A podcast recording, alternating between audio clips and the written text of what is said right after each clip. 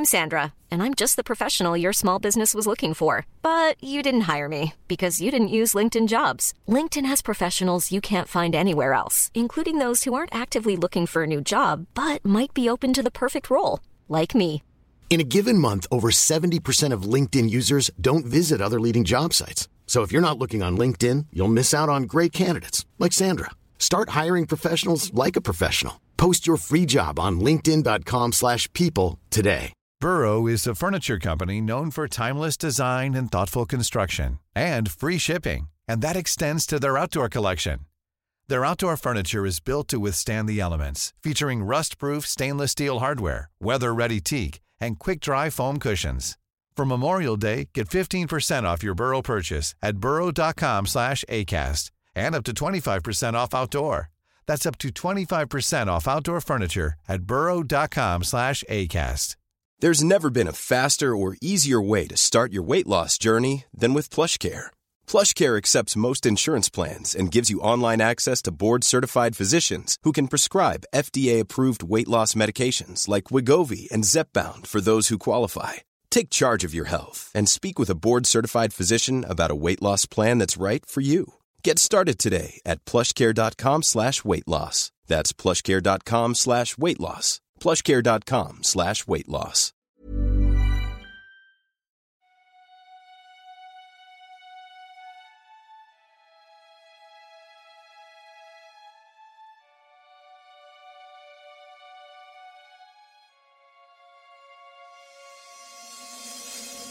انتظار نداشته باشه شما وقتی یک دستاوردهای علمی دارید مردم به این راحتی از شما قبول بکنن.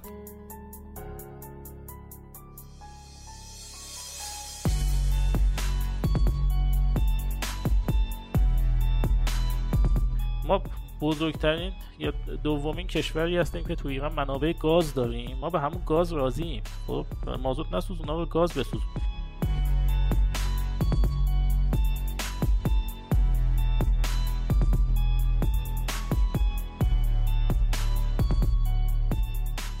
هفتاد و نه نفر توی استرالیا تونستن به خاطر مصرف سیگار از مرگ نجات پیدا بکنن.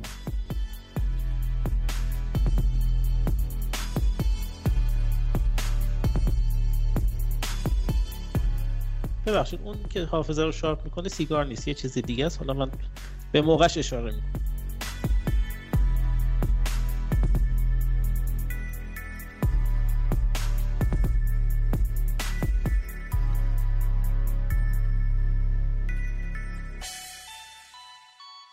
سلام، من مجتبا فراحتم و من امیر کیومرثی و شما رو خط هشتم اسکرید هستیم.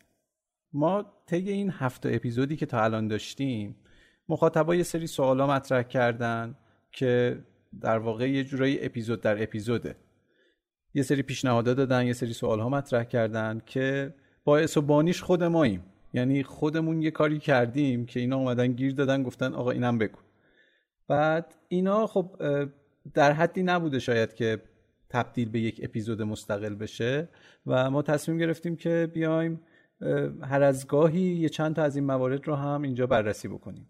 هر تعدادی که بشه، در حدی که تو گنجایش یک دونه اپیزود باشه، ما بررسی میکنیم و مابقیش هم میذاریم تو اپیزودهای مشابه بعدی. اینجا الان چی رو میخوایم بررسی کنیم امیر؟ اولین آیتمی که میخوایم بررسی کنیم اگه خاطرت باشه توی اپیزود زمین تختگرایان بود که موضوع فرود انسان روی ماه پیش اومد. همونجا هم خودمون گفتیم که خب این مسئله جای بررسی بیشتری داره. درست. و باز خب بعدن از طرف مخاطبین هم درخواست شد و این موضوع رو تصمیم گرفتیم بررسی بکنیم. میگم اپیزود جنجالی هم بود زمین تختگرایان، یعنی من آره. خودم انتظار نداشتم که اینجوری باشه، ولی فکر کنم جزو معدود اپیزودهایی بود که انتقاد هم بهش زیاد بود. یعنی یه سری افراد بودن که اعتقاد داشتن به زمین تختگرایی و چیز دیگه، اومدن گفتن که شما بیسوادین شما. یکی از کامنت ها هست خیلی قشنگه، حالا فرصت بشه آخر اپیزود اون کامنت رو بخونیم، یک کلمه هم توش یاد گرفتیم. آموزنده بود، جزو کامنت های آموزشی بود. بله انتقاد کردن، البته تشویقم شدیم خیلی تشکرم کردن که به هر حال یه سوالی رو خیلی موشکافانه رفتیم بررسی کردیم. و خب ولی خب یه سوال از تو دل سوال اومد بیرون که آیا این بحث فرود انسان روی ماه چقدر حقیقت داره؟ اینو به عنوان اولین سوال می‌خوایم بررسی بکنیم. البته امیر الان بحث فرود انسان روی ماه دوباره یه خورده توی محافل علمی و اینا داغ شده ها، یعنی یه صحبتایی هست دوباره و باعث شده که همون کسایی که میگن که آقا اصلا این کلا دروغه و انسان نتونسته از جو خارج بشه چه برسه به این که بره رو ماه هم بشینه، الان دوباره این بحثا هست، یه جنگ و جدلایی هست تو محافل علمی و اینا که فکر میکنم اصلا جاشه که الان راجع به این موضوع صحبتی بشه. آره حتما بهش میرسیم. واقعیتش یه مقدار داغش کردن، حالا خود به خود داغ نشده، یه دلایلی داشته که داغ شده، سعی میکنیم آخرش به اونا یه اشاره بکنیم. یه خورده اگر موافقی برگردیم به عقب، از گذشته شروع کنیم، یه ذره از سیر تاریخی این قضیه رو بررسی بکنیم. بعد از جنگ جهانی دوم، یعنی با اتمام جنگ جهانی دوم که با در واقع با حمله اتمی آمریکا به ژاپن هم جنگ جهانی دوم تموم شد، پایان پذیرفت، بعد خب یه سری از کشورها به سرعت مجهز به سلاح هسته‌ای شدن. دسترسی تعدادی زیادی از کشورها به سلاح هسته‌ای زیاد شد که در رأس اونا خود ایالات متحده و کشور شوروی بود که خب این دوتا کشور برندگان ج... با حفظ سمت برندگان جنگ جهانی هم بودن، هرچند رابطه خوبی با هم ندارن، ولی جبر روزگار و سلطه‌گری هیتلر باعث شده بود که اینا تو جنگ جهانی دوم کنار هم قرار بگیرن.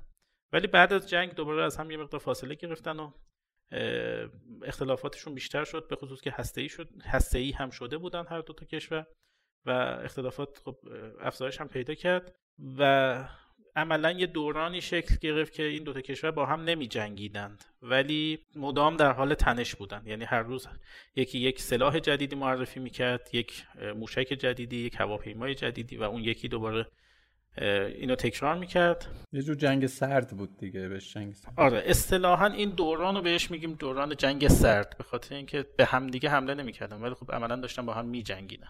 این مسئله مطرح میشد که اگر هر کدوم از این کشورها بخواد به اون کشور دیگه حمله اتمی بکنه و اون کشور هم بخواد پاسخشو بده، هیچ چیزی از این دوتا کشور که هیچی از هیچ چیزی از کره زمین هم نمیمونه، چیزی نمیمونه که بخواد، یعنی کلا ممکنه حتی زیست جانور رو کره زمین هم دچار مشکل بشه، یعنی از بین بره اصلا کلا. خب اینجا دوباره یه موضوعی مطرح شد، یک در واقع یک ایده‌ای مطرح شد و اون ایده خارج شدن از کره زمینه. یعنی تنها سلاح دفاعی در برابر سلاح هسته‌ای میتونه این باشه که بذاری فرار کنی، هر کی دوست نداره بذار بره دیگه، جمع کنه. آره هر کی دوست نداره جمع کنه بره. این موضوع مطرح شد، یعنی همزمان کشورها شروع کردن روی مسئله کار کردن و پرتاب سفینه، پرتاب ماهواره، پرتاب نفربر به خارج از جو زمین. هزار و نهصد و شصت و یک جان اف کندی رئیس جمهور آمریکا پروژه آپولو رو تعریف کرد و وعده داد که تا آخر دهه شصت میلادی آمریکایی‌ها موفق خواهند شد که کره ماه رو فتح بکنند. این وعده رو به مردم آمریکا داد که البته بعداً خود جان اف کندی این در واقع اون روز خاص به خصوص رو ندید، ولی خب آمریکایی‌ها در واقع در نهایت با پروژه آپولو یازده به ماه، به سمت ماه حرکت کردند و روی کره ماه، حالا طبق چیزی که ادعا میشه، فرود اومدن. آقای نیل آرمسترانگ اولین فردی بود که پاش رو کره ماه گذاشت و خب یه سری اکتشافات اونجا انجام دادن و برگشتن. این کار چند تا گلوگاه بزرگ داره. گلوگاه اول خارج شدن از جو کره زمینه. گلوگاه دوم چجوری نشستن بر روی سطح کره ماهه.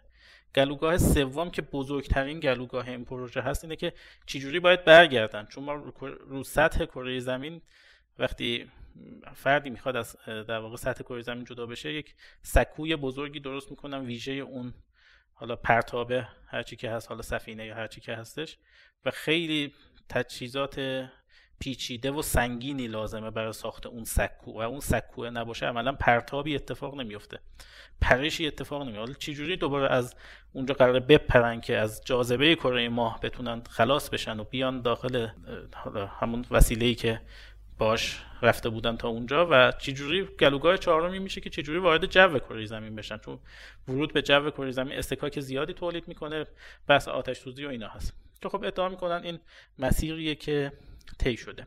یعنی در واقع اینجا شاید توضیح بدم واسه کسایی که ممکنه ندونن، در واقع اینجوری بوده که ادعای اینا اینه که از کره ماه مستقیما یک سفینه به همراهی موشک پرتاب نشده که بیاد بعد سفینه جدا شه بیاد وارد مدار زمین بشه. اینجوری بوده که یک چیزی اونجا رو کره ماه نشسته که همون چیز برگشته رفته به یه قطعه‌ای که تو مدار ماه بوده، دوباره چسبیده و اون برگشته اومده داخل. درسته؟ دقیقاً دقیقاً. یعنی تو اون اون در واقع نمیدونم حالا چون اسم بخوایم بخ... از کلمات استفاده من ت... سعی خودم میکنم که از کلمات خیلی آره، تخصصیه. فضاپیما و سفینه و نمیدونم اینا مطرح میشه که حالا اینا چه فرقی با هم دیگه دارن، لانچر چیه نمیدونم اینا چیه، خیلی میخوام تخصصیش نکنم. اون در واقع فضاپیمایی که توی مدار ماه داره میچرخه همچنان داره میچرخه و اینا رفتن نشستن، الان باید از اونجا بلند بشن برگردن به اون ایستگاه، دوباره سوار اون وسیله بشن، از مدار ماه خارج بشن و بیان وارد مدار کره زمین بشن. دقیقاً همینیه که میگی. هزار و نهصد و شصت و نه این پروژه انجام شد و تبلیغات خیلی زیادی هم اتفاق افتاد که عملاً یه جورهایی یه ادعا میکنن که از همون موقع هم بود که اختلاف شدید تکنولوژیکی بین آمریکا و شوروی شروع شد، چون تا قبل از اون باور دنیا این بود که درسته ما دوتا قطب داریم، در واقع بلوک غرب و بلوک شرق، ولی بلوک شرق خیلی قدرتمندتر از بلوک غربه، هم از نظر نظامی هم از نظر مساحتش رو ببینید، هم از نظر اقتصادی که بالاخره شوروی کمونیست. بلوک غرب هم حالا اون بغل مغلا هست داره برای خودش یه کارایی میکنه، خودش خودش رو ابرقدرت فرض میکنه، حالا خیلی اشکال نداره. ولی خب عملاً بعد از خیلی خیلی از تاریخ نگارها بر این اعتقاد دارن که از همون هزار و نهصد و شصت و نه عملاً دیگه میشه دهه هفتاد و هشتاد میلادی اون اختلاف زیاد میشه، یعنی بلوک غرب این تو این نقطه عطف میزنه جلو از بلوک شرق و بعداً هم که اواخر دهه هشتاد یعنی با تقریبا کمتر از بیست سال بعد از این اتفاق شوروی دیگه فرو میپاشه، یعنی نقطه شروع فروپاشی شوروی از اونجا آغاز میشه. حالا من به تحلیل‌های سیاسیش خیلی کاری ندارم، ولی بعد از این اتفاق که افتاد خیلی سال بعد یه عده اومدن شروع کردن روی این قضایا نقد وارد وارد کردن، انگولت میگن، انگولت اومدن وارد کردن، انگولت اومدن که آقا این نبوده و توی یه استودیو فیلم برداری کردن و ماه نرفتن و اینا، و خب یه سری شبهات وارد کردن و یه سری جوابها شنیدن که ما اون شبهات و جوابها رو اینجا میخوایم مطرح کنیم. این نکته‌ای هست. اولا خب خیلی منطقیه که آدم شک داشته باشه به یه همچین قضیه‌ای، یعنی قضیه خارج از باور عموم مردم میتونه باشه که یعنی چی مثلا شدی رفتی اونم اون دوران که حالا به این صورت سیستم های کامپیوتری نبود، به این صورت مثلا تکنولوژی پیشرفت نکرده بود، باشی بری ما قدم بزنی دور دوراتو بکنی دوباره برگردی صحیح و سالم بیای برسی زمین، یه خورده خب باورش سخته و اون ور قضیه بیشتر میچربه به این ور قضیه. ولی خب شبهاتی هم که مطرح کردن اینجوری نیستش که مثلا همون اول که آدم میشنوه بگی که بابا این این دلیلی که داری میگی خیلی مسخره است، واقعا آدمو به فکر میندازه و آدم دنبال دلیلش میگرده ببینه جوابش چیه.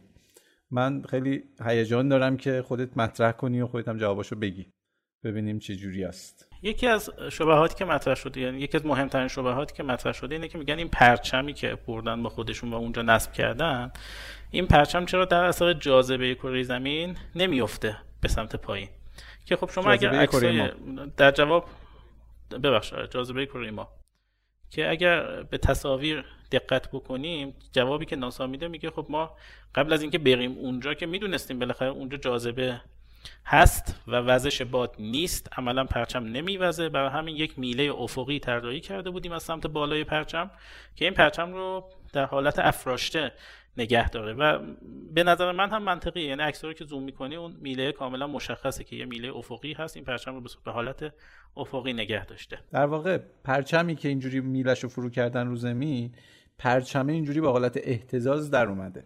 بله. خب و اینا میگن که آقا این پرچم اونجا که باد که نیست، پرچم چرا اینجوری نمیافته پایین؟ پرچم باید یه پرچم خوابیده باشه، نه اینجوری ایستاده. ولی خب یه میله افقی بوده پرچمو نگه داشته دیگه.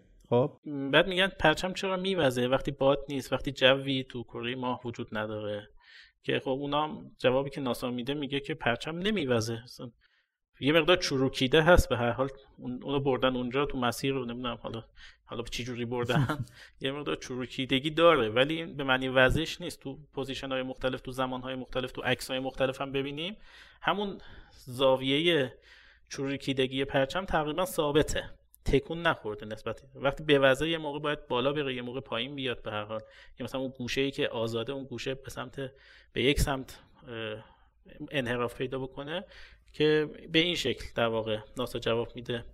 امیر اگه اونجا یک لرزشی به چیز وارد شده باشه، به پرچم وارد شده باشه، خب خیلی طبیعیه که اون لرزش همینجوری ادامه دار باشه دیگه، چون استکاکی هم وجود نداره که اونجا. آره این این هم طبیعیه. البته به هر حال استکاک بین مولکولای خود اون پرچمه هست بعد از این مدت طولانی. آره صد درصد آره. که وای میسته. ولی اینکه حالا یک زمانی که تو اونو زدی یه لرزشی بوده و اون لرزش ادامه دار باشه طبیعیه. اصلا حتی زمانی که زدی نه، حتی بعدش هم این پرچمو می... با پرچم وقتی عکس میگرفتن، گوشه پرچمو میگرفتن میکشیدن ول میکردن، بالاخره این آره. تکون میخورده دیگه، با دست میخورده بهش. بعد در ادامه باز یه شبهه‌ای مطرح میکنن، میگن چرا توی عکس‌ها تصویری از هیچ ستاره دیده نمیشه تو فضا. خب جوابی هم که میگن، جوابی هم که داده میشه خیلی حالا سادهش اینه که میگن آقا خب با اون دوربینی که بوده، با اون کنتراست تصویر توی اون آسمون سیاه، خیلی چیز خاصی هم دیده نمیشد. مثلا اینجوری نیست که چیزای دیگه دیده بشن، ستاره دیده نشه، چیز خاصی دیده نمیشد، آسمون هم سیاه. شما با یه دوربین نمیدونم دوربین همین الان هم از آسمون عکس بگیریم، اگر خیلی زومش رو تنظیم نکنیم، عکس ستاره ها، تصویر ستاره ها دیده نمیشه توی تصویر.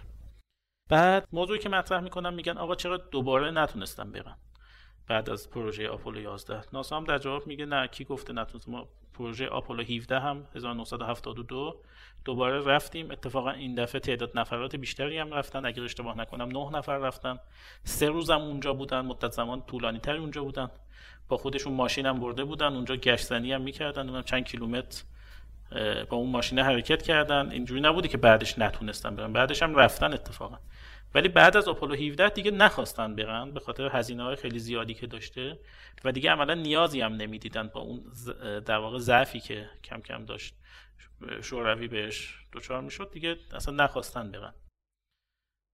بعد یه موضوعی بود که شما تو اون اپیزود زمین تخت‌گرایان هم بهش اشاره کردید، در واقع یک کتاب مقدسی رو جلوی نیل, نیل آرمسترانگ قرار میدن، میگن قسم بخور که پاتو رو کره ماه گذاشتی و ایشون قسم نخورده. خب ببین اینم باز حالا درسته شبهه ایجاد میکنه، ذهنو درگیر میکنه ها، ولی دلیل نمیشه که حالا یه نفر بیاد یک کتابی جلوی یکی بگیر بگه دستتو بزن اونم دستشو نده. اصلا از نظر منطقی بخوای حساب بکنی، دست گذاشتن روی اون کتاب در اون لحظه اعتبار بخشیدن به تهمتیه که بهت زده شده و این با دست نذاشتن روی اون میتونه بگه که مثلا اعتباری نمیدم به این ادعایی که تو داری مطرح میکنی، که حالا بخوام دستمو بذارم روی کتابی که واسه تو مقدسه و بخوام بهش قسم بخورم. بله اینم خب یک یک نگاه دیگه، اینم یه جون نگاه.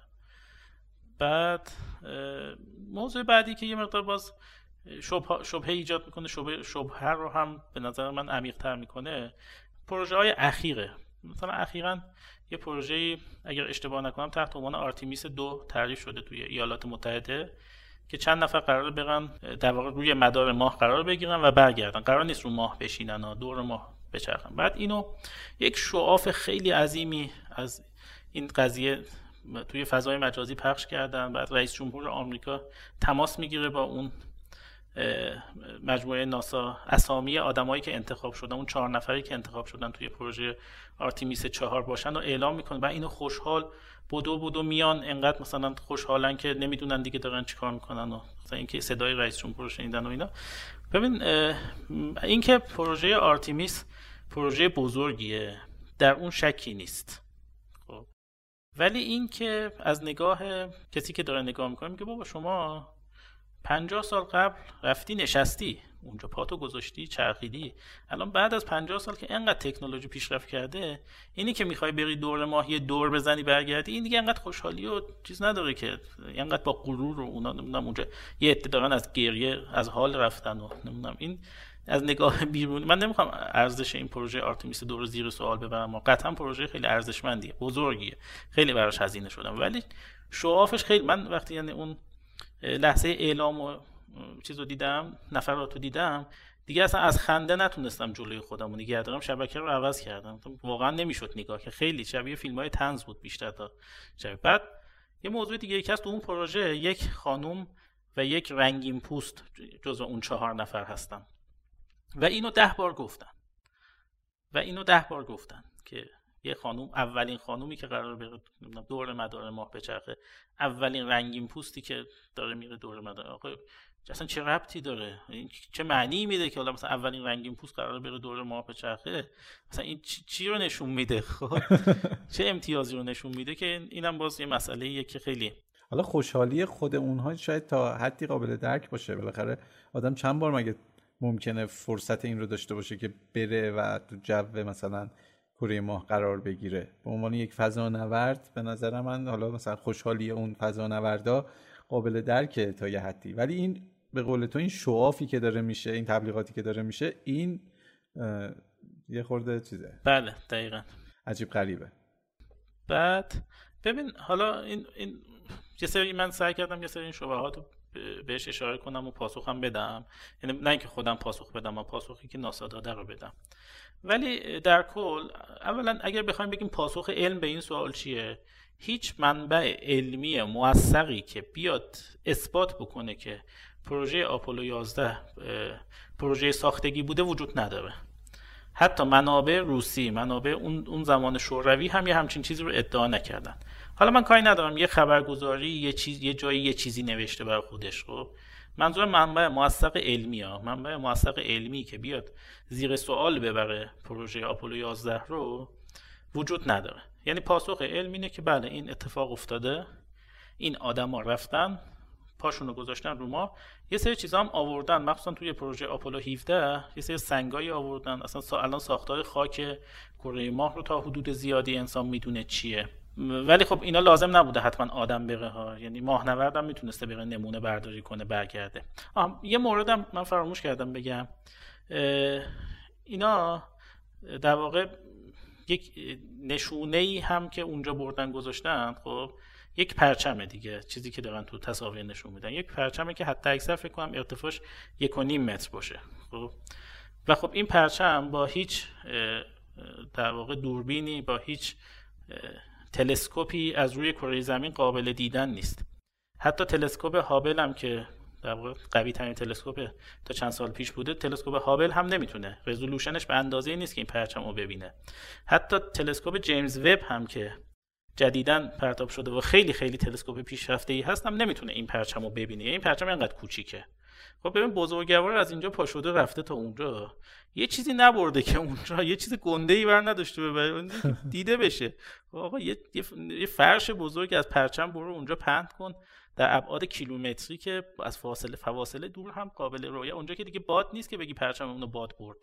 خب یه چیز یه چیز بزرگتر ببرن اونجا دیده بشه. البته اینا اومدن یک منعکس کننده نور گذاشتن که شما میتونید نور رو بتابونید از کره زمین، یه چیز شبیه آینه است، خیلی سادهش این میشه، یه چیز شبیه آینه گذاشتن، این نور میتابه به اون آینه برخورد میکنه و بازتاب میکنه به کره زمین و خب اینم میگن یه نشونه نشونه ایه. ولی خب اینم باز نیازی نیست آدم بره اونجا، چون ماهنورد هم میتونه این آینه رو ببره، کما اینکه الان روسیا و چینی‌ها هم از همین بازتاب کننده تو کره ماه دارن که اونا هم نشون میده که ماهنوردشون رفته تا اونجا رسیده و اون بازتاب کننده نور رو اونجا نصب کرده، توی موقعیت مشخصی با یه زاویه مشخصی نصب کرده که بتونه پرتو رو بازتاب بکنه، پرتویی که از سمت زمین به اون سمت، یعنی پرتو لیزری که از سمت زمین به اونجا تابیده میشه رو بتونه بازتاب بکنه.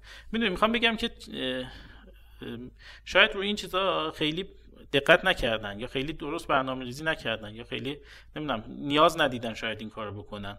خب ولی چیزی که هست، من حالا این مسئله رو میخوام یه جور دیگه باز کنم، از یک زاویه دیگه بهش نگاه کنم، از دید یک زاو... از زاویه دید یک فرد عادی، یک فردی که فیزیکدان نیست، نجوم بلد نیست، محاسبات مربوط به نجوم رو نمی... نمیدونه. خب اون چجوری باید باور کنه که این پروژه واقعا اتفاق افتاده؟ خب باید یه چیزی رو به چشم خودش ببینه دیگه. ما تو پروژه زمین تخت‌گرایان هم گفتیم آقا کسی هیچ کدوم از این دلایل رو نمیتونه قبول کنه، خیلی راحته یه دوربین بخره، به یه بالون هلیومی وصل بکنه، این دوربین بره خارج از جو قرار بگیره و از در واقع فیلمایی که مخابره میکنه ببینه که واقعا گرده یا تخته. خب یعنی اگه با چشم خودت نبینی شاید باورش سخت باشه. یا گفتیم پروازهای بالای سی و سه هزار پا تا حدودی اون انحنای کره زمین توش مشخصه، این طرف میتونی با چشم خودش ببینه. ولی خب دیگه یه پرچم یک و نیم متری تو کره ماه که نمیشه با چشم خودش ببینه که، خب با هیچ تلسکوپی هم نمیتونه ببینه. وقتی ما داریم یه کار علمی پدر مادردار انجام میدیم، خیلی خفن انجام میدیم، باید به هر حال فکر اینم بکنیم که از نگاه دید مردم عادی این قضیه چطور دیده میشه، برای اونا هم بتونیم راهکار ارائه بکنیم که آقا شما میتونید اینجوری مطمئن بشی که حرفی که ما داریم میزنیم حرف درستیه. ولی امیر، هر چقدر هم تو بخوای این کار رو بکنی، باز هم به نظر من بعضیا هستن که مصداق بارز نرود میخواهن این در سنگن. یعنی شاید مثلا از دیده یک دانشمند که داره عمرش رو میذاره پای این قضیه که یک نفر بتونه پاشه بره کره ماه و اونجا یه چرخی بزنه، یک تحقیقاتی انجام بشه ببینیم ماه چه جوری اصلا چیه قضیهش، به اینجاش فکر نمی‌کنه که من دارم عمرمو میذارم، دارم زحمت میکشم، تیم به این بزرگی، میلیاردها دلار سرمایه گذاری، ممکنه یه عده بیان بگن دروغه. نه و جالبیش اینجاست که رقبای ما نمیگن که دروغه، اون کسایی که ما باشون تو جنگ بودیم نمیگن دروغه، شاید تبریک هم میگن، ولی یه عده دیگه میگن که آقا دروغه. اولش میان میگن که اصلا از جو زمین نمیشه خارج شد، بعدن حالا تو میگی که مثلا یه نشونه های بردن گذاشتن اونجا، میگن خب نشونه ها هم یک ماهنوردی برده گذاشته اونجا که برنگشته دیگه، ولی انسان پاش نرفته برسه اونجا. تو هر چقدر بخوای به این ثابت بکنی میگه نه بابا تو تو نمیدونی، این کار کار خودشونه. آره اتفاقا در تکمیل صحبتات بگم یه پژوهش خیلی خیلی جالبی انجام شده، واقعا برام خیلی جالب بود. بعد اومدن یه بررسی کردن، گفتم اینا کیان؟ اینایی که میگن که فرود انسان بر روی ماه ساختگی بوده، اینا یه مثلا جامعه آماری جمع کردن، چند هزار نفر اسمشون رو نوشتن، فلانی و فلانی، مجتبی فراحت هم توشون بوده اصلا. بعد دیدن که بعد رفتن یه جامعه آماری پیدا کردن از کسایی که میگن ویروس اچ آی وی منشأ بیماری ایدز نیست. ایدز اصلا گفتن ایدز اصلا ایدزی وجود نداره که اینا الکی دارن میگن. اونا هم جمع کردن و نه اسم مشتبه فراحت هم توش هست، بازم توش. بعد و دسته سوم کسایی که گفتن سیگار سرطان زا نیست، هیچ مثلا ارتباطی بین ارتباط مستقیمی بین سیگار و سرطان وجود نداره. بعد دیدن حالا یه چند تا آیتم دیگه هم بوده، بعد دیدن که یه همپوشانی زیادی وجود داره بین اینا، یعنی اونایی که تو اون دسته هستن تو اون دسته هم هستن، حتی یه بخش قابل توجهش تو اون دسته دیگه هم هست، تو این دسته سوم هم هستن.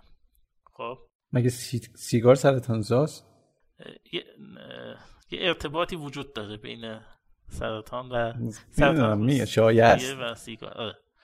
بعد دیدن که آره اینا یه همپوشانی زیادی دارن، یعنی ببین میخوام بگم که فقط بحث فرود انسان رو ماه نیست یا فقط بحث زمین تخت بودن نیست، فقط بین اینا یک چیزی وجود داره، یک همپوشانی وجود داره، این این توهمه توطئه بینشون هست، بین همه اینا هستش که اینم به نظر من جا داشت به اون پژوهش اشاره بکنیم. یک اه، یه چیزی گفتی، یه چیز جالبی گفتی، گفتی که بالاخره آخرش هر کاری بکنی یه عده قبول نمی‌کنن.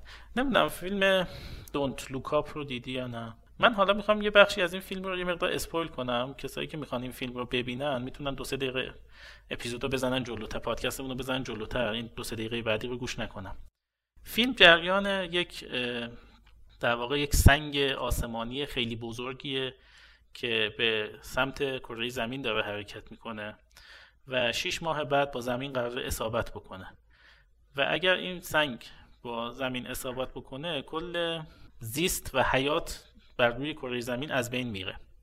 یه سری دانشمند اینو اومدن متوجه شدن این قضیه رو، از شش ماه قبل از اینکه این اتفاق بیفته متوجه شدن و محاسبات دقیق کردن و گفتن دقیقاً مثلا فلان روز، فلان ساعت، فلان دقیقه، فلان ثانیه این اتفاق قرار بیفته و اومدن اینو مطرح کردن و فیلم داستان اینو داره نشون میده که شخصیت‌های مختلف در مواجهه با یک همچین مسئله‌ای چه برداشتی میکنن، چه اتفاقی میفته، خب رفتاری نشون. چه رفتاری نشون میدن. آره مثلا سیاس...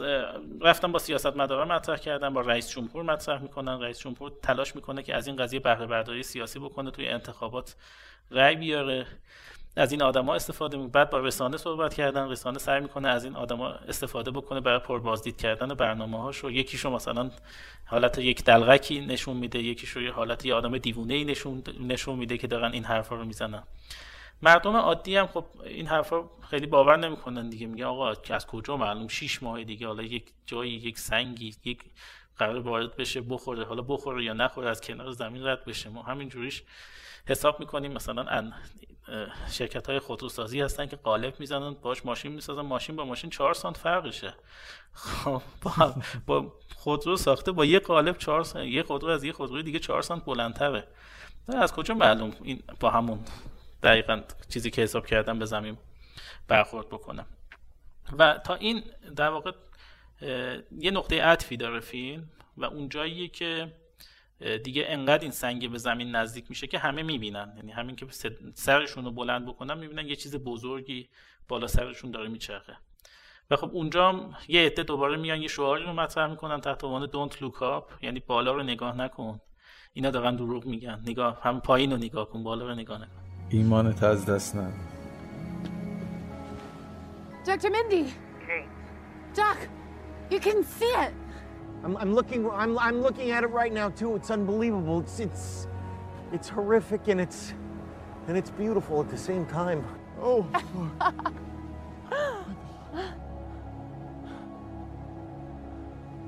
we, we've been trying to tell you.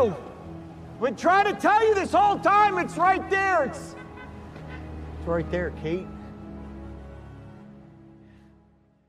به نظرم یک پیام شفاف داره. میخواد بگه که آقا، آقایون دانشمندان، خب آقایونی که دارید تو زمینه‌های علمی فعالیت می‌کنید، انتظار نداشته باشید شما وقتی یک دستاوردهای علمی دارید مردم به این راحتی از شما قبول بکنن. خب این که این دستاورد، این که از نظر شما چقدر باورپذیره و اینکه از نظر مردم چقدر باورپذیره خیلی فاصله است. ضمن اینکه ما کلی اخبار دروغین و نمیدونم چیزای ساختگی تو فضای مجازی با این، حالا به خصوص یه زمانی میگفتم فتوشاپ، فتوشاپ که عکس ادیت میکرد، الان دیگه ویدیو همه چی ادیت میشه و قشنگ بد... الان من هستی میخونه امیر، من هستی میخونه.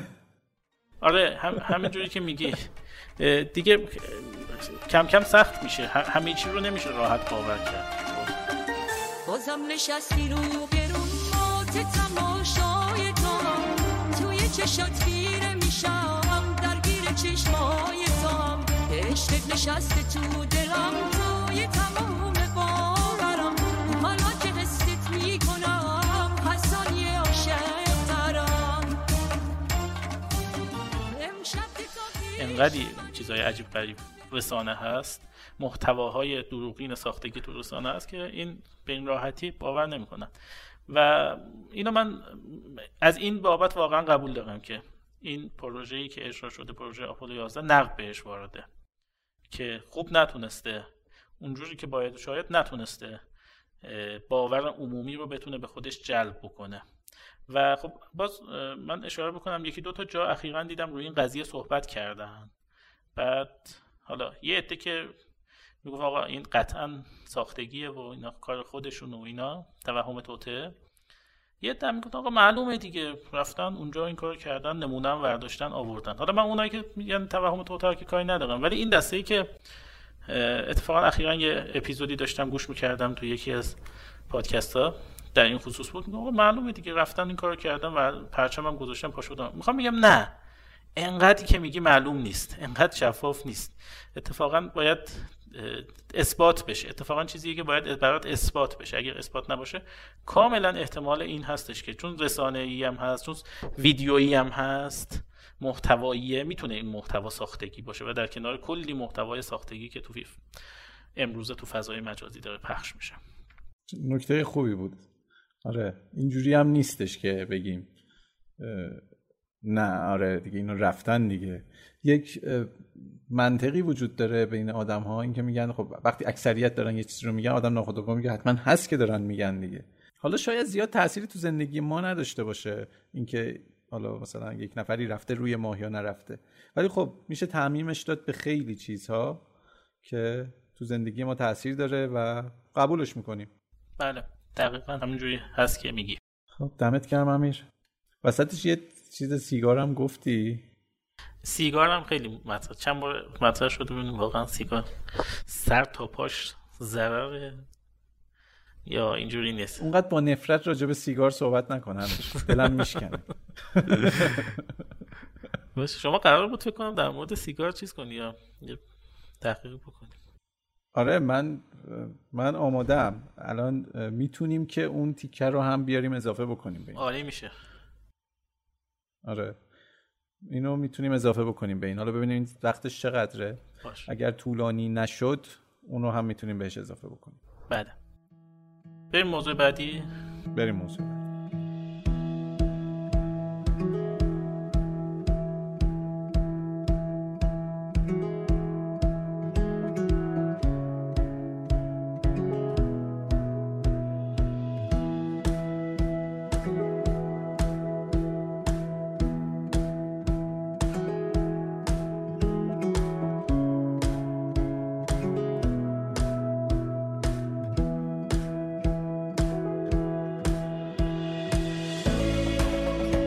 بعدی اینه که یک در واقع بحثی مطرح شده که چند سال پیش از یک دهه است که جهان داره میره به سمت خودروهای الکتریکی و خودروهای الکتریکی خودروهای پاک هستن و در آینده نزدیک خودروهای بنزینی و دیزلی دورانشون تموم خواهد شد دیگه. هیچ ما خودرو... البته این موضوع من مثلا حدود پانزده سال پیش توی مجله خوندم که میگفت تا یک دهه آینده، تا ده سال آینده شما تو هیچ خیابونی تو دنیا نمیتونید، حداقل تو کشورهای پیشرفته دیگه نمیتونید پیدا بکنید که خودروی بنزینی یا دیزلی وجود داشته باشه به خاطر بحث آلایندگی پاک بودن. بله آلایندگی سوختهای فسیلی. ببینید اول یه موضوعی مطرح میشه، این که آیا الکتریسیته پاکه یا نه. این سواله، این سوال مهم. آقا الکتریسیته به خودی خود پاکه از جانب انرژی، فقط اگر جنبه انرژی رو در نظر بگیریم. پاسخش اینه که از چه سورسی به دست اومده. اگر از سورس پاک به دست اومده میتونیم بگیم الکتریسیته پاکه. اگر ولی از سورس ناپاک به دست اومده باشه، یعنی توی نیروگاه‌های مثلا با سوخت فسیلی اگر الکتریسیته تولید شده باشه، اون ناپاکه.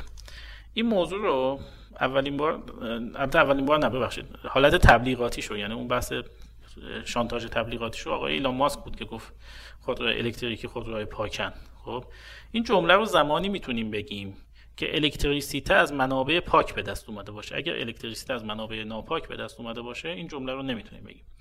برای همین من یک نگاهی انداختم به سایت سازمان جهانی انرژی ببینیم که آقا انرژی، الان انرژی که تو دنیا داره استفاده میشه چقدرش از منابع پاکه و چقدرش از منابع ناپاکه. و چیزی که وجود داره اینه که در حال حاضر برای طبق آماری که برای سال دو هزار و نوزده هست من دارم میگم، بیست و شش و هشت دهم درصد انرژی جهان از زغالسنگ، سی و نه دهم از نفت و بیست و سه و هفت دهمش از گاز تامین میشه. یعنی یه چیزی نزدیک هشتاد و پنج درصد از انرژی دنیا از منابع فسیلی، سوخت فسیلی به دست میاد و از اون مقدار بقیه‌ای که مونده حدود ده درصدش از بایوفیول ها و زباله سوزها به دست میاد که خب اونا هم با وجود اینکه منابع تجدید پذیر هستن منابع ناپاک محسوب میشن.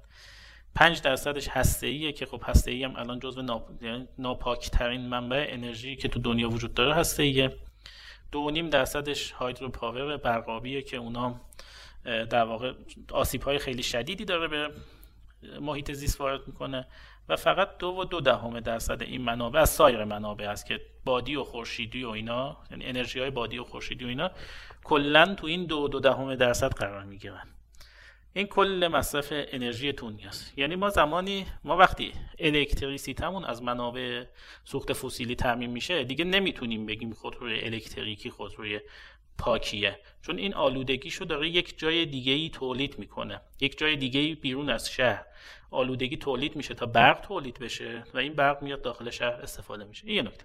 مورد بعد این که دو بگو میخوای تموم کنی بعد سوالامو بپرسم یا الان بپرسم؟ هر جور راحتی. آیا این که ما از سوخت ناپاک استفاده بکنیم و برق تولید بکنیم که باهاش خودروهای برقی بتونن شارژ بشن و حرکت بکنن باعث میشه که سوخت فسیلی کمتری استفاده بشه؟ یعنی در اون حالت سوخت فسیلی کمتری استفاده میشه نسبت به اینکه ماشین‌ها خودشون مستقیما سوخت فسیلی بسوزونن، یا نه اصلا شاید بیشتر میشه یا شاید اصلا هیچ تأثیری نداره؟ خیلی سوال خوبی بود. خیلی... Hey, it's Danny Pellegrino from Everything Iconic. Ready to upgrade your style game without blowing your budget? Check out Quince. They've got all the good stuff, shirts and polos, activewear and fine leather goods, all at fifty to eighty percent less than other high-end brands. And the best part? They're all about safe, ethical and responsible manufacturing. Get that luxury vibe without the luxury price tag. Hit up quince.com slash upgrade for free shipping and three sixty-five day returns on your next order. That's quince.com slash upgrade. Hiring for your small business? If you're not looking for professionals on LinkedIn, you're looking in the wrong place. That's like looking for your car keys in a fish tank. LinkedIn helps you hire professionals you can't find anywhere else, even those who aren't actively searching for a new job but might be open to the perfect role. In a given month, over seventy percent of LinkedIn users don't even visit other leading job sites. So start looking in the right place. With LinkedIn, you can hire professionals like a professional. Post your free job on linkedin.com slash people today. خیلی سوال بجایی. آفرین آفرین مشتبه. خیلی سوال بجایی بود. اه، نه اه، انرژی که در واقع تو نیروگاه ها هزینه میشه برای تولید برق و بعداً انتقال برق خیلی بیشتره. خب یعنی یک بازده یک خودروی سواری دیزلی توربوشارژ بیش از شصت درصده، یعنی چهل درصدش اتلاف میشه، شصت درصدش تبدیل به کار میشه، تبدیل به حرکت میشه، تبدیل به توان مفید میشه. در حالی که ما بهترین نیروگاه‌های حرارتی سیکل ترکیبی که در سطح جهان داریم بازدهشون چهل و پنج درصده، یعنی پنجاه و پنج درصد اتلافات دارن و فقط کار به اینجا ختم نمیشه. ما توی بحث انتقال اتلافات خیلی زیادی داریم توی کابل‌های انتقال، بعد تو بحث تبدیل ولتاژ اتلاف خیلی زیادی داریم، بعد تو بحث ذخیره سازی اتلاف خیلی زیادی داریم، بعد تو بحث اینکه بخواد ماشین شارژ بشه خودش اتلاف خیلی زیادی.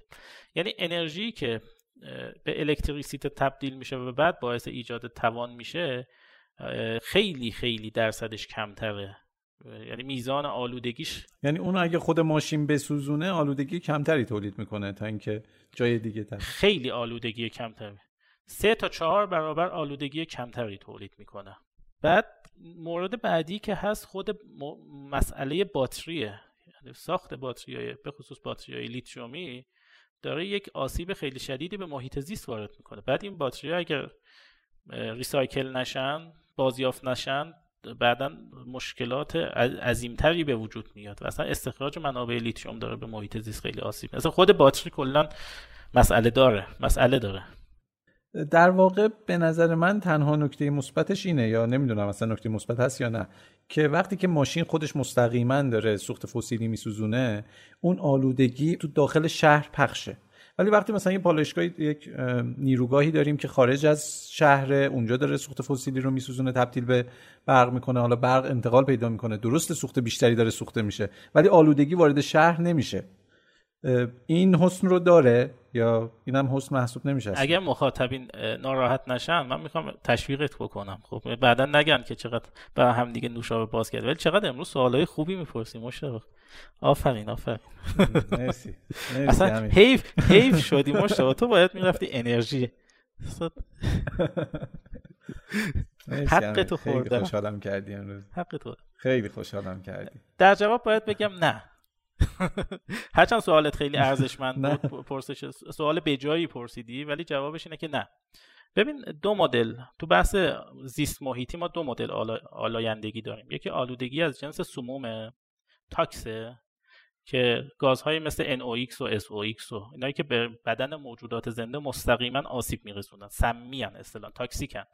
خب این یک دسته از آلودگی است.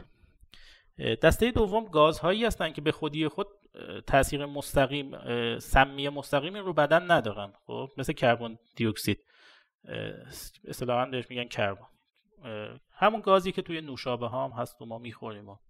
میره وارد بدنمون هم میشه. آسیب مستقیمی نداره به بدن، ولی اینا اثرات گلخانه‌ای داره، باعث گرمایش جهانی میشه، یعنی کل کره زمین رو با هم گرم میکنه. خب و این به این معنی نیست که اگر مثلا تو یک کشوری کربن بیشتری تولید کردن فقط اون کشور گرم بشه، دیگه کشورهای بغلیش گرم نشن. خب این کل کل میانگین دمای کره زمین با هم میره که بسیار بسیار خطرناکه، یعنی از تاکس خطرناک. بحث آل... بحث گرمایش جهانی از موضوع سموم بسیار خطرناک‌تره، چون کلا داره زیست بوم رو یه جور دیگه به هم می‌ریزه. شما ببینید گازهای سمی رو نهایت با یه ماسک میتونی مسئله‌شو حل بکنی.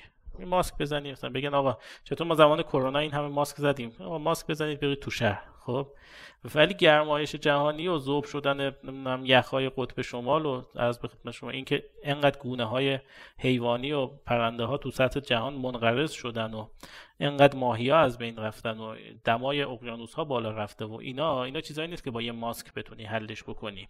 خب و اتفاقا نیروگاه‌های سوخت فسیلی، به خصوص نیروگاه‌های گازی و نفتی و گازوئیل و مازوت و اینا، آلودگی‌های از جنس کربنشون بیشتره، یعنی گرمایشیش گرمایشیشون اثرات گرمایشیشون شدیدتره. حالا هرچند زغال سنگ و مازوت سموم هم آزاد می سموم خیلی زیادی رو هم آزاد میکنن، ولی یک نیروگاه گازسوز، یک نیروگاهی که گاز طبیعی میسوزونه، تقریبا میشه گفت که آلودگی سمومش صفره و فقط باعث ایجاد گرمایش میشه، باعث ایجاد کربن میشه در سطح کره زمین. امیر، خود این گرمایش جهانی هم میتونه یک چیز باشه. الان یه عده میان میگن که آقا شما چقدر بی سوادین، زمین گرم نمیشه. اینا کار خودشونه. مگه نمیبینی هر روز زمین چیز میشه، سردتر و سردتر میشه. سردتر میشه. نگاه کن الان اینجا تبریز تابستون داره شروع میشه ولی هوا سرد. هوا سرد. آزه. باز ممکنه که سوال مطرح بشه، بگن آقا اون آماری که شما گفتید، اون درصدایی که گفتید سی درصد و بیست و نه درصد و بیست و شش درصد، اینا برای کل انرژیه، یعنی گرمایش، حمل و نقل، مصارف تجاری.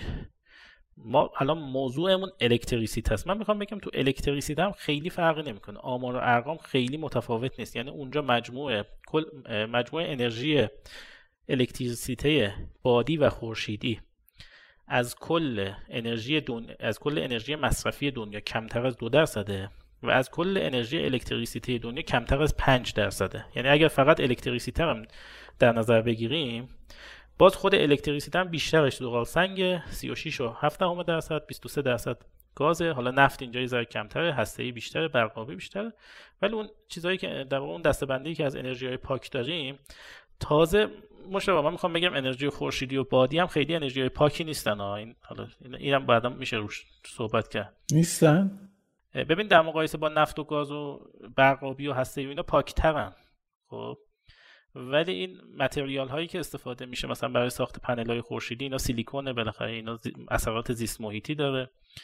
توربینایی که ساخته میشه، توربینای بادی کامپوزیت، اینا کلی از متریال هایی که استفاده میشه که اون متریال ها سرطان زا. میخوام بگم که بادی و خورشیدی هم خیلی، حالا در مقایسه با، میگم تاکید دارم میکنم، در مقایسه با نفت و گاز و زغال سنگ و هسته‌ای و برقابی و زیست توده و زباله سوز و نمیدونم، همه اینا پاکترن، خیلی پاک، خیلی وضعیتشون بهتره. ولی خود اونها هم اینجوری نیست که صد درصد بگیم انرژی پاک عین جزئیاش پاک اینجوری میاد. نه اون اونجوری اشک چشم، این این این اشک چشم نیست. خلاصه امر این. امیر یه چیزی حالا خارج از موضوع، درصدی که واسه زغال سنگ گفتی چقدر بود؟ فکر کنم نزدیک بیست و هفت درصد گفتی. آره از کل انرژی دنیا در سال دو هزار و نوزده بیست و شش و هشت دهم درصد بوده، بیست و هفت درصد. از بیست و شش و هشت دهم از کل انرژی الکتریکی دنیا سی و شش و هفت دهم. من واقعا فکر میکردم زغال سنگ دیگه الان خیلی کم داره استفاده میشه. فکر میکردم منقرض شده؟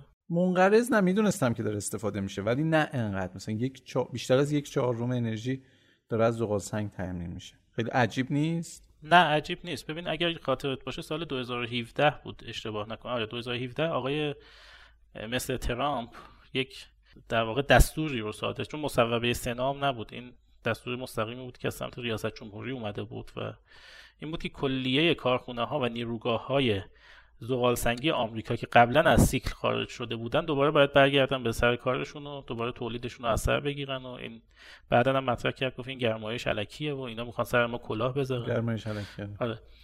وقتی خب اینجوریه الان چین و آمریکا که دو تا در واقع اقتصاد اول دنیا هستن و دو تا کشوری هم هستن که بیشترین میزان تولید رو دارن. حالا تولید صرفا منظور محصول نیست، کل تولید خدمات و کالاها رو به عهده دارن. اکثر انرژیشون همون زغال سنگ خودمونه. زغال سنگ ما نه، زغال سنگ خودشونه. خودشون. آره. و خب طبیعیه وقتی شما دو تا اقتصاد اول دنیا دارن از زغال سنگ انرژیشون رو تامین میکنن، نباید انتظار داشته باشه که اتفاق. حالا مثلا یه دانمارکی هست، خب با پنج شش میلیون نفر جمعیت کل انرژیشو داره از منابع تجدیدپذیر بادی کسب میکنه. خب یه ایسلندی هم هست با کمتر از یک میلیون نفر، کمتر از پانصد هزار نفر جمعیت، کل منابعش رو از زمین گرمایی داره به دست میاره. خب اینا از نظر میزان جمعیت و میزان تولید ناخالص داخلی اصلا قابل مقایسه نیستن. خب با اقتصاد آمریکا و چین. دقیقاً. نه واسه خودم جالب بود، من واقعا این ذهنیت رو نداشتم نسبت به میزان مصرف زغال سنگ که اونم گویا اینجوریه دیگه هست. امیر البته بذار حالا من یه, یه نکته دیگه هم بگم. درسته که میگیم که الان این سوخت الکتریکی که داره ایجاد میشه بیشتر از سوخت‌های فسیلی داره آسیب میزنه، یعنی اگر خودروها مستقیما فسیلی بسوزونن کمتر آلایندگی تولید میکنن، ولی ولی به نظرت این راهی نیست برای اینکه ما کلا منابعمون رو تبدیل به الکتریکی بکنیم؟ یعنی ما خود رامون الکتریکی بکنیم، خب بعدش بیایم سمت اینکه نیروگاه هامون هم سوختهای پاکتری استفاده بکنن و این چرخه رو از اینجا شروع بکنیم. یعنی از قدم قدم اولمون این باشه که خود رامون الکتریکی بکنیم، بعد بیایم حالا بریم سمت اینکه خود اون انرژی که داریم واسه اون تامین میکنیم رو هم با آلایندگی کمتری ایجادش بکنیم.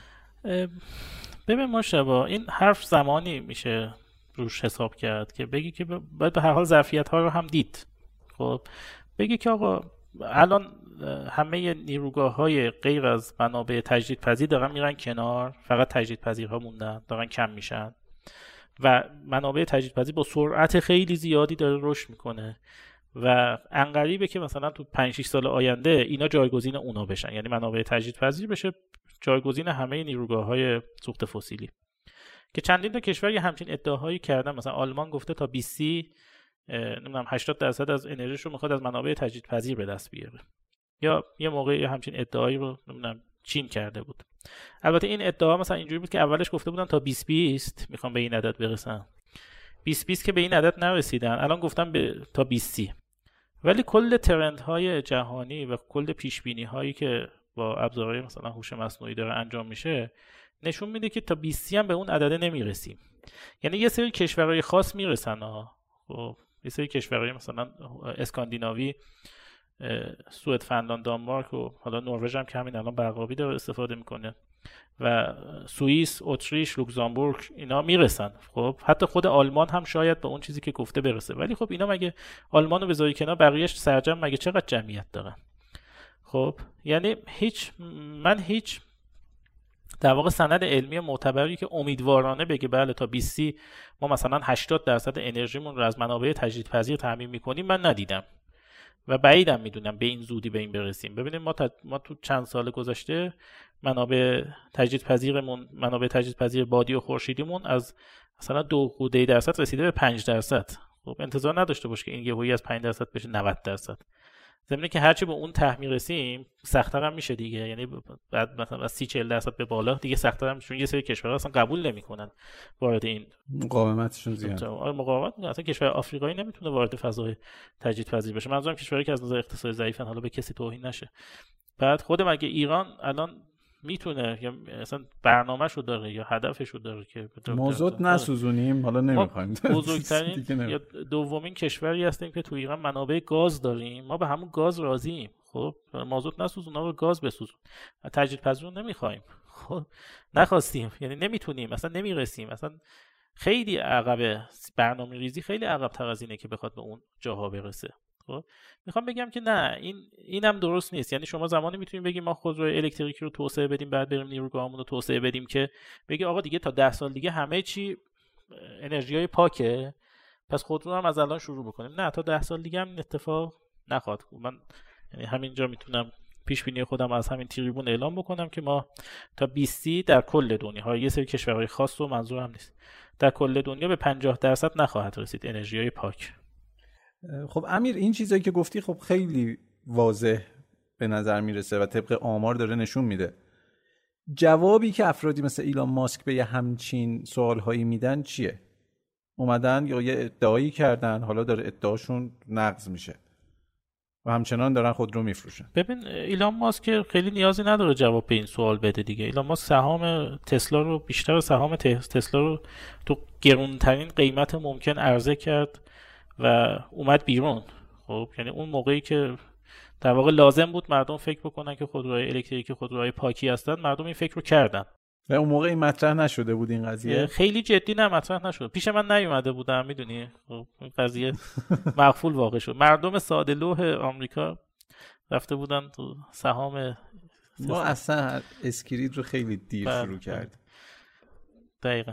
ولی خب ایلان ماسک هم اگر بخواد جواب بده، این جواب میگه من بر اساس حرفی که توی مثلا اهنامه پاریس دو هزار و پانزده زدن این حرفو زدم. منم که از خودم نگفتم که، اونجا یه عده سیاستمدار اومدن دور هم جمع شدن و گفتن آقا ما تا بیست میخوایم به این عدد برسیم، همه هم تایید کردن و امضا کردن و سوت و جیغ و دست و هورا و اینا هم کنارش بود. و بعد منم که از خودم نبافتم که اینا، من گفتم آقا شما مگه نمیگی؟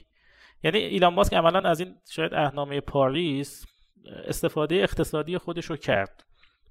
بعد نیازی هم نیست توضیح بدم. یعنی فکر میکنی که ممکنه این قضیه اونقدر بولد بشه که خودروهای الکتریکی کلاً دیگه فروششون بیاد پایین و حذف بشن یا اصلاً جمع بشن؟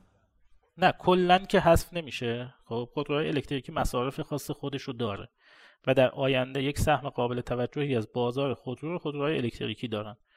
خب حالا من دیگه نمیخوام وارد بشم، توی مصارف بیمارستانی هست، توی مصارف شهری هست، توی مصارف زیرزمینی داخل داخل فضای بسته هست. حالا دیگه وارد نمیخوام وارد. قطعاً یه بخشی از بازار خودرو در آینده دست خودروهای الکتریکیه، ولی همین الان فروشش مشتبه اومده پایین. یعنی شما بیست بیست و سه بیست بیست و دو رو مقایسه کن با مثلا بیست بیست یا بیست نوزده، کاملا متوجه میشه که چقدر فروششون اومده پایین. یعنی این باور که همین تا چند سال، دو سه سال دیگه خودروهای مثلا دیزلی از بین میرن و فقط خودرو الکتریکی میمونه، این باور الان تضعیف شده. ضمن اینکه آینده خودروهای نوین هم فقط الکتریکی نیست. ما خودروهای مثلا خودروهای هیدروژنی رو داریم اینجا، خب که یه بخش بزرگی از بازار رو میتونن داشته باشن. خب شرکت‌های قدر خودروسازی مثل تویوتا هم اومدن روش سرمایه‌گذاری کردن، خودروسازهای آلمانی دارن روش کار میکنن، فیول سل ها رو دارن روش کار میکنن خیلی جدی. میخوام بگم برق و الکتریسیته تنها سولوشن ممکن نیست، تنها سولوشن پاک ممکن نیست. ما اگر از هیدروژن سبز استفاده بشه، هیدروژن خیلی از خودروهای الکتریکی از نظر میزان آلودگی تمیزتره، چون دیگه اون مسئله باتری هم نداره. ولی خب چون اینجا الان هیدروژن سبزمون هم یه مقدار کمه، این مسئله هم وجود داره. بحث‌های بحث‌های دیگه یه ایمنی هم هست این وسط، اینا مانع از اون میشه. در واقع میتونیم بگیم که خودروهای الکتریکی بد نیستن، ولی اینی که اومدن گفتن باعث هوای پاک و اینا میشن، این یک چیزی بوده که مقطعی باعث فروش شده. بله بله. ولی مزایای دیگه‌ای دارن که به هر حال قراره بله. به خاطر اون یکی مزایا همچنان فروش برن و واقعا هم حسنه. و اینی که بگیم در آینده صد درصد خودروها قراره الکتریکی باشن، این هم اصطلاح درستی نیست. خیلی هم عالی.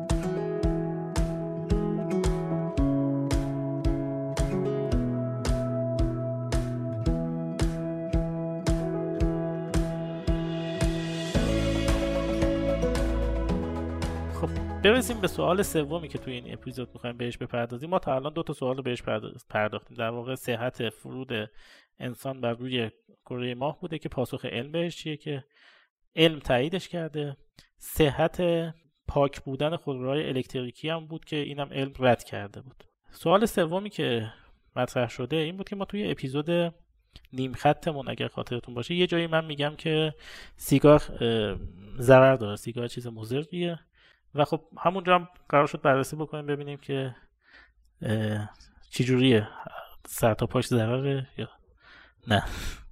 آره یکی دو نفرم اومده بودن گفته بودن که آقا سیگار ضرر نداره، یکیش خود من، چرا فکر میکنین سیگار ضرر داره؟ و گفتیم راجع به اینم اینجا صحبت کنیم. بفرمایید شما تحقیقاتتون رو ارائه بکنید آقای.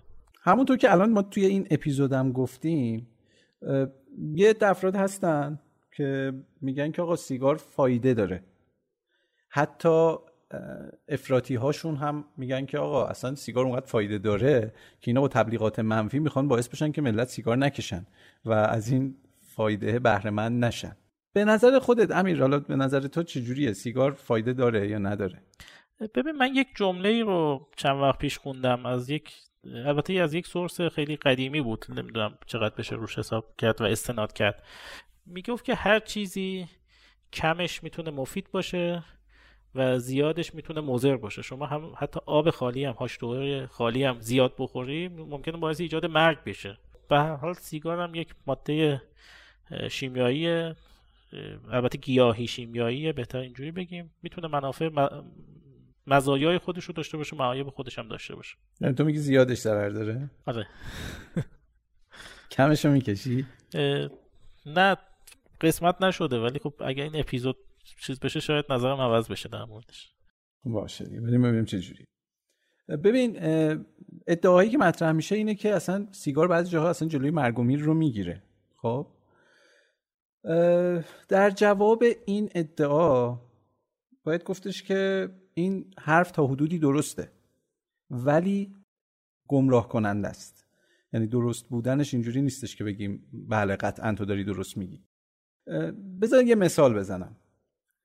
تا حالا شنیدی مثلا بگن که فلانی تصادف کرد و خدا رحم کرد که این کمربند ایمنیشو نبسته بود، اگه کمربند ایمنیشو میبست میمرد؟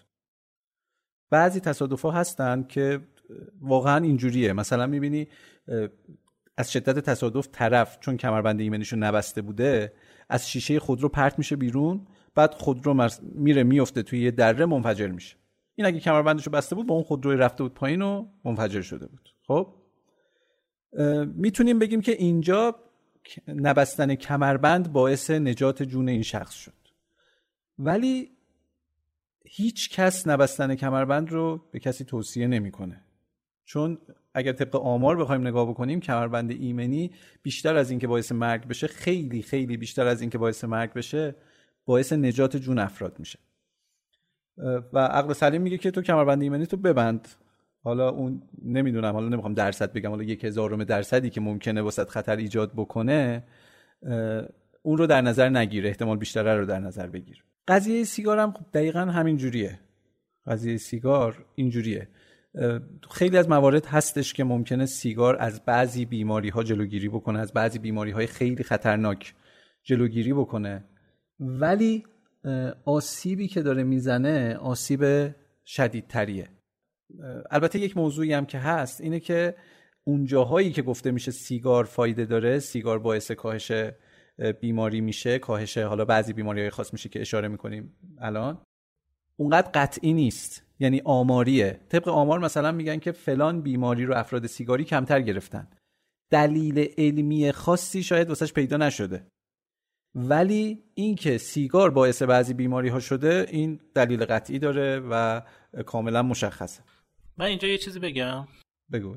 اتفاقا یه مطلب علمی رو در تایید صحبتات میخوام بگم، یه مطلب علمی رو داشتم میخوندم که میگفت بعضی از بیماری‌های ویروسی که از مجاری تنفسی وارد بدن انسان میشن به دود سیگار حساسن، یعنی وقتی دود سیگار میخوره به اینا اینا رو از بین میبره، نه همشو ولی یه بخشیشو از بین میبره یا تضعیفشون میکنه و باعث میشه که آدما اون بیماری اون بیماری رو یا بهش مبتلا نشن یا ضعیف‌تر بهش مبتلا بشن. دقیقاً همین معتادا نمیگیرن، همینه دیگه. معتادا نمیگیرن. حالا شما معتادی؟ بله. چی گفتی نمیگیرن؟ این همه این همه معتاد هیچ کی نگرفته، ما که ندیدیم. اینا را اول همینا را گرفتم، واقعا دیدن اینا همه دارن اینا ندارن. شما هر روز اینجایی؟ نه اتفاق اومدم یه سیگار باغ زدم کشیدم میخوام برم. دمت کرد. نوکرتم یا علی. آره واقعا این هست، این این این دست افراد اون بیماریه رو نمیگیرن، فوق فوقش دیگه مثلا سرطان ریه میگیرن. آره. اونو نمیگیرم. ولی من فقط اینجا بگم که مثلا تو در, در همین دوران کرونا من چهار بار کرونا گرفتم، مشتبه دو بار کرونا گرفت. دیگه قضاوت با خود مردم. اون دوبارم ببین چی شد که گرفتم. یه تحقیقاتی توی استرالیا انجام شده که نشون داده که توی سالهای دو هزار و پانزده تا دو هزار و شانزده، یعنی دو سال، مصرف تنباکو، حالا ما میگیم سیگار ولی این تحقیق در مورد کلا مصرف تنباکوه، تونسته جون هفتاد و نه نفر رو از مرگ نجات بده. امیر دیگه چی میخوای؟ هفتاد و نه نفر توی استرالیا تونستن به خاطر مصرف سیگار از مرگ نجات پیدا بکنن. چی بهتر از این؟ حالا کاری نداریم که توی همین تحقیق نشون داده که توی سال دو هزار و پانزده تا دو هزار و شانزده همون سالها بیست هزار و سی و یک نفر هم به خاطر استعمال تنباکو مردن. یعنی از هر دویست و پنجاه نفری رو که تنباکو باعث مردنشون شده یک نفر رو هم نجات داده. جالبه.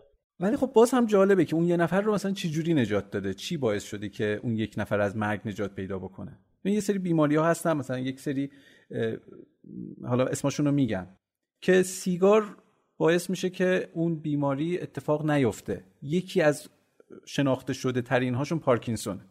یعنی افرادی که سیگاری هستن خیلی کمتر به پارکینسون دچار میشن. حتی افرادی که ترک کردن نسبت به افرادی که اصلا سیگاری نبودن کمتر به پارکینسون دچار میشن. اینو توی این تحقیقات نشون داده. ولی خب از اون طرف به خیلی دیگه از موارد مغزی آسیب میزنه خود تنباکو. یه چند تا از این بیماری ها رو اشاره بکنیم بهشون. این یه نوعی از کلیت هست، کلیت روده، که یک بیماری خیلی جدیه و پوشش داخلی روده بزرگ رو ملتهب میکنه و واسه همیشه بهش آسیب میزنه. حالا نمیخوایم وارد بحث‌های پزشکیش بشیم که دقیقاً چه اتفاقی میفته چه جوری میفته، منم تخصصی ندارم، سوتی میدم. ولی خطر ابتلا به این نوع از کلیت توی سیگاری ها در مقایسه با افراد غیر سیگاری و حتی در مقایسه با افرادی که سابقاً سیگاری بودن و ترک کردن خیلی کمتره.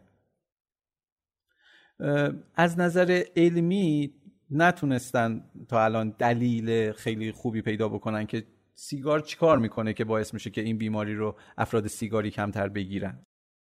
ولی آمار داره این رو نشون میده که تنباکو باعث میشه که پیشرفت این بیماری تو بدن خیلی کاهش پیدا بکنه.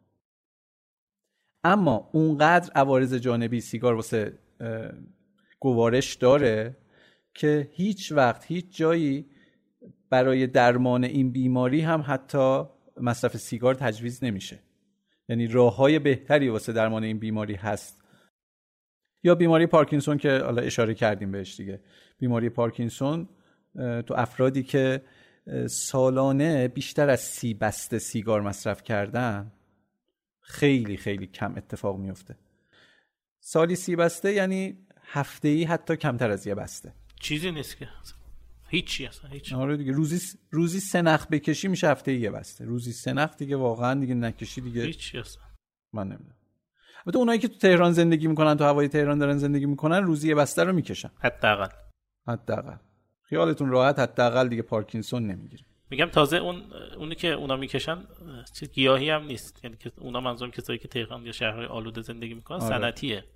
سنتی هم سنتی سنتی. نه سنتی نیست. آره. قشنگ صنعتیه. دقیقاً. مشابه حالا در تکمیل صحبتات ما من یه رفیقی داشتم میگفت که آقا من اگر سیگاری نبودم تا حالا چند نفر رو کشته بودم. گفتم چطور؟ میگفت که اصلا من وقتی عصبی میشم اینجوریه که باید سیگار بگیرم، اگه سیگار نکشم یا یه بلایی سر خودم میارم، یه بلایی سر یه نفر میارم. این ولی یه سیگار باز روی نخم میزنیم به بدن و دیگه بعدش هم که هیچی به هیچ. حالا یه چیزی بگم امیر، واقعا وقتی آدم عصبیه، استرس داره، احساس میکنه که باید سیگار بکشه. و و تحقیقات نشون میده که افراد روانپریش، افرادی که تو حال بیمارستان‌های روانی هستن یا هر کسی که بیماری روانی داره یا آسیب روحی دیده، هر چیزی، سیگار رو وقتی کم میکنه از نظر روانی موقعیت بهتری داره، شرایط بهتری داره نسبت به کسی که سیگار میکشه.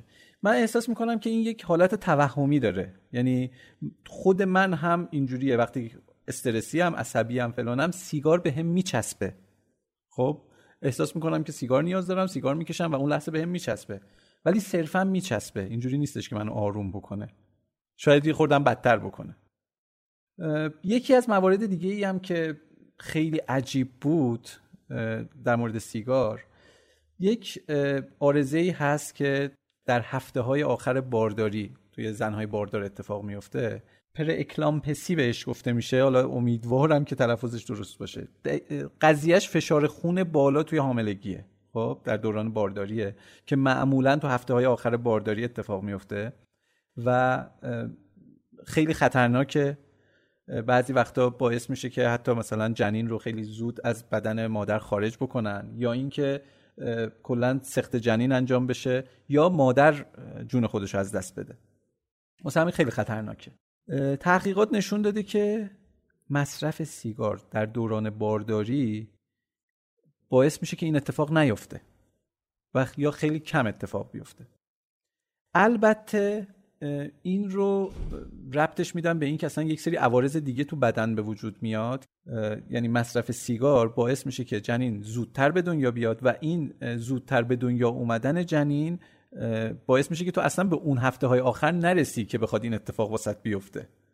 خب یک بخشش اینه و یک بخشش هم اینه که جنین وزنش خیلی کم میشه، با مصرف سیگار باعث وزن کم جنین میشه و اون اتفاقی که قراره بیفته تو هفته‌های آخر ممکنه بیفته، اون اتفاق نمیفته، این آرزه دوچار نمیشه. در واقع میگن که این خیری نیستش که سیگار داره میرسونه به زن باردار، در واقع یک سری عوارض دیگه ایجاد میکنه که اون عوارض دیگه باعث میشه که تو دوچار این آرزه خاص که تقریبا هفت درصد، مثلا توی کشورهای غربی این آمار که گرفته شده هفت درصد زنان باردار دوچار این آرزه میشن و حالا یا با سزارین یا حالا یک سری کارهای دیگه میتونن که اینو حلش بکنن. یعنی در واقع تو هفته های آخر اونقدرها هم که قبلا خطرناک بوده الان خطرناک نیست.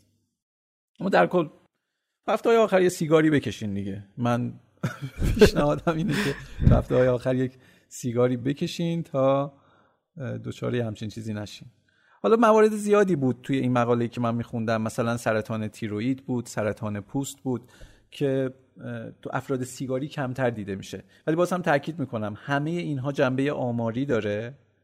اینجوری مثلا مثال بزنیم، مثل اینه که تو رو فلج میکنه و وقتی تو فلج باشی دیگه پات نمیشکنه، یعنی نمیدویی، فوتبال بازی نمیکنی و هزار تا کار دیگه ای نمیکنی که ممکن باشه که پات بشکنه. میشه اینجوری مثال زد. خیلی عالی، خیلی توضیحاتت خوب بود. یعنی بخوایم جمع‌بندی کنیم، به هر حال سیگار و هر چیز دیگه‌ای مثل سیگار ممکنه که یه منافعی هم داشته باشه و گاهن جلوی بعضی از ضررها رو بگیره یا گاهن جلوی بعضی از مریضی‌ها رو بگیره، ولی عوارضش انقدر زیاده که واقعا نمیشه گفت که سیگار سود داره، یعنی عوارضش میاد به اون قضیه میچربه. و همچنان ده. سیگار یکی از بزرگترین عوامل ایجاد کننده سرطان ریه است. این اثبات شده، هر کس مشکلات قلبی و عروقی و بعد مشکلات قلبی و عروقی. این موضوع سرطانش رو هر کس علاقه داشت، کتاب امپراتور بیماری ها Emperor of Maladies Cancer، این تو اون کتاب یک فصل کامل در مورد این قضیه صحبت کرده که چطور سیگار باعث ایجاد سرطان ریه میشه. ولی خب از اون ورم گاهن این این قضیه رو یه جوری مطرح میکنن که یه مقدار شاید خصمانه است. مثلا گاهن میبینی یه بیلبوردی میزنن تو خیابون که آقا میدونید نود درصد کسایی که سیگار میکشن نمیدونم سرطان دارن و اینا. نه اینجوری نیست. خب اینجوری هم که گاهن عجیب و غریبش میکنن، نه اینجوری نیست. ببینید اینکه یکی از عوامل ایجاد کن عوامل اصلی ایجاد کننده سرطان ریه است به این معنی نیست که هر کی سیگار کشید حتما سرطان ریه میگیره. خب این اصلا این معنی رو نداره. مگه کل کسایی که سرطان ریه میگیرن از کل جمعیت کره زمین مگه چند درصدی که بعد اون چند درصدشون سیگار میکشن، در حالی که آدمایی که سیگار میکشن خیلی درصدشون بیشتر از آدمایی که دچار سرطان ریه میشن. ولی خب به هر حال تاثیر داره بحث سرطان ریه، تو بیماری‌های قلبی عروقی، فشار خون، بیماری‌های کلیوی قطعاً تاثیر داره، تاثیر مستقیم داره، تاثیرش غیر قابل صرف نظره. ما هم هیچ کس رو تشویق نمی کنیم سیگار بکشه، اما شو کمش هم همین مشکلاتو داره دیگه. هفته یه نخ دو نخ. ببین من اون دوباری که میگی کرونا گرفتم، دورانی بود که کم کرده بودم تو ترک ترک که نه، کم کرده بودم. همون دیگه، همون همونه. حالا یه چیزی بگم جدای از شوخی، ما آدما یه سری کارا میکنیم که دوست داریم بکنیم، خب بعد ته دلمون هم میدونیم که این کار منطقی نیست، این کار ایراد داره، اما چون دوست داریم اون کار رو انجام بدیم واسش دنبال دلیل و منطق میگردیم. به نظرم این کار رو نکنیم، شجاعت این رو داشته باشیم که بگیم آقا این ضرر داره ولی من دوست دارم دارم مصرفش میکنم، ضررش هم به جون میخرم. دیگه نیاییم بگیم که آقا تو نمیدونی، اونایی که سیگار نمیکشن من نمیدونم چی میکشن، تو نمیدونی وقتی سیگار میکشی حافظت چقدر شارپ میشه، من اینو شنیدم سیگار کشیدن باعث تیز شدن و شارپ شدن حافظه میشه. دیگه اینا رو نیا بگو، بگو دوست دارم میکشم. ببخشید اون که حافظه رو شارپ میکنه سیگار نیست، یه چیز دیگه است، حالا من به موقعش اشاره میکنیم بهش، ولی راجب اونم یه اپیزود بسازیم امیر، اون خیلی جذابه. اسمشو نگو، اسمشو نمیارم. چشم، درسته. ببخشید دیگه، به هر حال این اینو من دوست داشتم که برم راجبش تحقیق بکنم و ممنون که اجازه دادی که راجب این موضوعم من برم یه خورده مطالعه بکنم و اینا. درس پس دادیم پیش شما استاد، سلامت باشید. اونقدرها هم که شما جامعه و با جزئیات و مسلط داری مطرح میکنی موارد رو، اونجوری نبود ولی بیشتر حالت دلی داشت دیگه. نه خیلی خوب بود. من حالا باز تعریف بکنم میگن چرا دارید از هم دیگه تعریف میکنید دیگه، تعریف سعی میکنم کمتر تعریف. ببین حالا موضوعاتی که من مطرح میکنم چون شاید موضوع, موضوع خود من نیست و دغدغه من نیست، شاید خیلی چون از دل بر نمیاد بر دل هم نمیشینه، ولی چون موضوع الان موضوعی که شما کار کردی مطرح کردی واقعا موضوع خودت هم هست، به نظرم خیلی اثرگذاریش میتونه بیشتر باشه. آره من چون خودم دوست داشتم گفتم که این موضوع رو روش کار کنم. از این رو هستش که من از کلیه کسایی که این اپیزود رو شنیدن درخواست میکنم که اگر مفید بوده به بقیه معرفی بکنن، بقیه هم استفاده بکنن. امیر اون کامنت هم بخونی؟ کامنت هم بخون. یه دونه, یه دونه کامنت بود که من یک بار دیدم که تو تلگرام واسه من یه نوتیفیکیشنی اومد که امیر نوشته سلام عقب افتاده. بعد من خیلی از اول با خودم فکر کردم که کاری به من سپرده بود امیر که عقب افتاده، بعیده که امیر به من پیام بده سلام عقب افتاده. بعد حالا با کنجکاوی رفتم دیدم یه عکس پایینش هم نوشته سلام عقب افتاده و اینا، عکس رو زدم لود بشه با اینترنت ایران، دیدم که یکی نوشته که این دوتا عقب افتاده روی چی؟ روی اپیزود زمین تختگرایان. پیشنهاد میکنم اونایی که تو کست باکس دارن گوش میکنن برن این کامنت رو بخونن. حالا من هر چی بگم بازم قشنگ نیست، نمیخوام کامنتم کامل بخونم. نوشته این دوتا عقب افتاده که این اپیزود رو اجرا کردن در حد یک آمیب هم سواد و مطالعه نداشتند. بعد ببین ما کل کامنت رو ول کردیم، کامنت ادامه داره، ما کل کامنت رو ول کردیم با امیر نشستیم بحث کردیم که امیر آمیب چیه. بعد دیگه رفتیم سرچ کردیم و اینا، سرچ کردیم دیدیم یه موجودیه هفت هشت تا پا داره. بعد یک گروهی از تک سلولی هاست. بعد من اصلا نمیدونستم که اینا سواد دارن، که ما در حد اونا هم سواد سواد نداریم. حالا به هر حال یه مقداری سوادو دارن دیگه که ما سوادمون کمتره، اینا بالاخره سواد و مطالعه، سواد و مطالعه سعی کنیم آمیب نباشیم. آمیب میگم اینقدر کامنت مثبت هم میاد، شما رفتی منفی ترین کامنت موجود رو انتخاب کردید. مثبت ها زیاده، اینم اینم منفی نبود به خدا، خیلی فان بود، قشنگ بود، من دوست داشتم، کلی خندیدم با این کامنت. آره برین این کامنت رو ببینین و نمیگم برین چیزی بنویسین، برین ببینین بخندید، ما خندیدیم شما هم بخندید. دمتون گرم که کامنت میدید، چه منفی چه مثبت. دمتون گرم که ما رو معرفی میکنید، گوش میکنید. من امیر کیومرثی بودم. منم مجتبی فراحت و شما رو خط هشتم اسکرید بودید.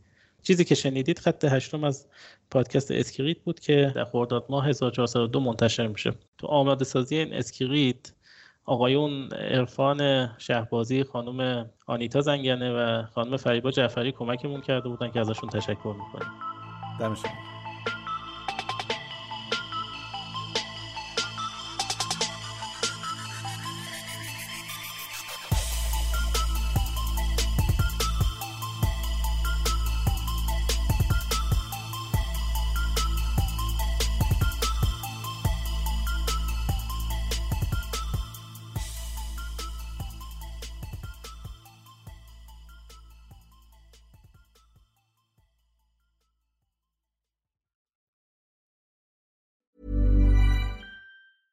Planning for your next trip? Elevate your travel style with Quince. Quince has all the jet-setting essentials you'll want for your next getaway, like European linen, premium luggage options, buttery soft Italian leather bags, and so much more. And it's all priced at fifty to eighty percent less than similar brands. Plus, Quince only works with factories that use safe and ethical manufacturing practices. Pack your bags with high-quality essentials you'll be wearing for vacations to come with Quince. Go to quince.com slash pack for free shipping and three sixty-five day returns. Planning for your next trip? Elevate your travel style with Quince. Quince has all the jet-setting essentials you'll want for your next getaway, like European linen, premium luggage options, buttery soft Italian leather bags, and so much more. And it's all priced at fifty to eighty percent less than similar brands.